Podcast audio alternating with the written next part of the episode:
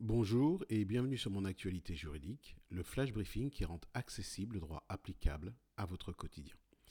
L'actualité juridique de notre quotidien bouleversé, c'est l'ordonnance numéro 2020-428 du 15 avril 2020 portant diverses dispositions sociales pour faire face à l'épidémie de Covid-19 et qui permet le bénéfice d'un arrêt de travail préventif pour les personnes présentant un risque de développer une forme grave d'infection de Covid-19, ainsi que pour leurs proches vivant à leur domicile. Les assurés, quel que soit leur régime d'affiliation, qui entrent dans une des quatre catégories suivantes, peuvent ainsi bénéficier de cet arrêt de travail préventif. Premièrement, il s'agit des assurés enceintes dans leur troisième trimestre de grossesse.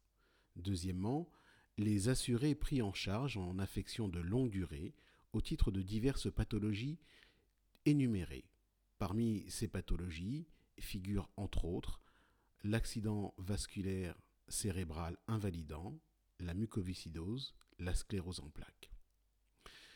Troisièmement, il s'agit des personnes vulnérables, c'est-à-dire des personnes à risque de développer une forme grave d'infection au Covid-19, dont la liste a été définie par le Haut Conseil de la Santé publique. La liste inclut notamment les personnes âgées de 70 ans et plus, les patients aux antécédents cardiovasculaires, ainsi que des personnes ayant une immunodépression. Et enfin, quatrième catégorie, les personnes vivant au domicile d'une personne considérée comme vulnérable au regard, des critères précédemment cités peuvent bénéficier elles aussi d'un arrêt de travail délivré par leur médecin traitant ou un médecin de ville.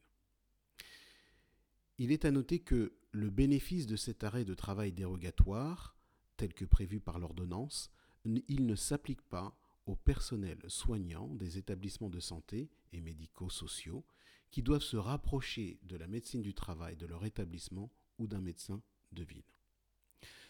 Alors comment demander l'arrêt de travail? Eh bien il faut distinguer selon que vous êtes une personne vulnérable et en affection de longue durée, ou si vous êtes une personne vulnérable mais que vous n'êtes pas en affection de longue durée, ou bien si vous partagez le domicile d'un proche considéré comme vulnérable.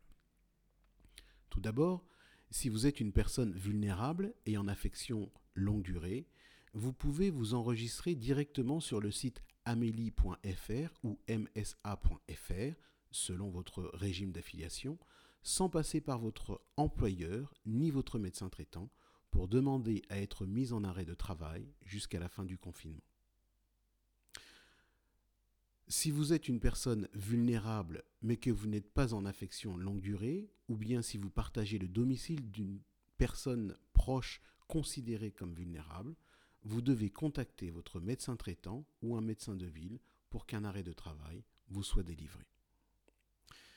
Pour finir, quelques précisions doivent être apportées en cas de chômage partiel ou d'activité interrompue. En effet, trois cas sont à distinguer.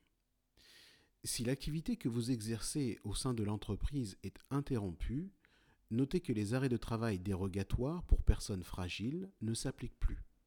Si l'interruption de votre activité intervient alors que vous êtes en arrêt de travail dérogatoire, votre employeur doit mettre un terme à cet arrêt de travail en le signalant à l'assurance maladie. Deuxième situation, si votre entreprise décide de réduire son activité, vous ne pouvez cumuler et l'arrêt de travail dérogatoire et le chômage partiel. Vous continuerez donc de bénéficier de l'arrêt de travail dérogatoire et vous ne pourrez être placé en chômage partiel.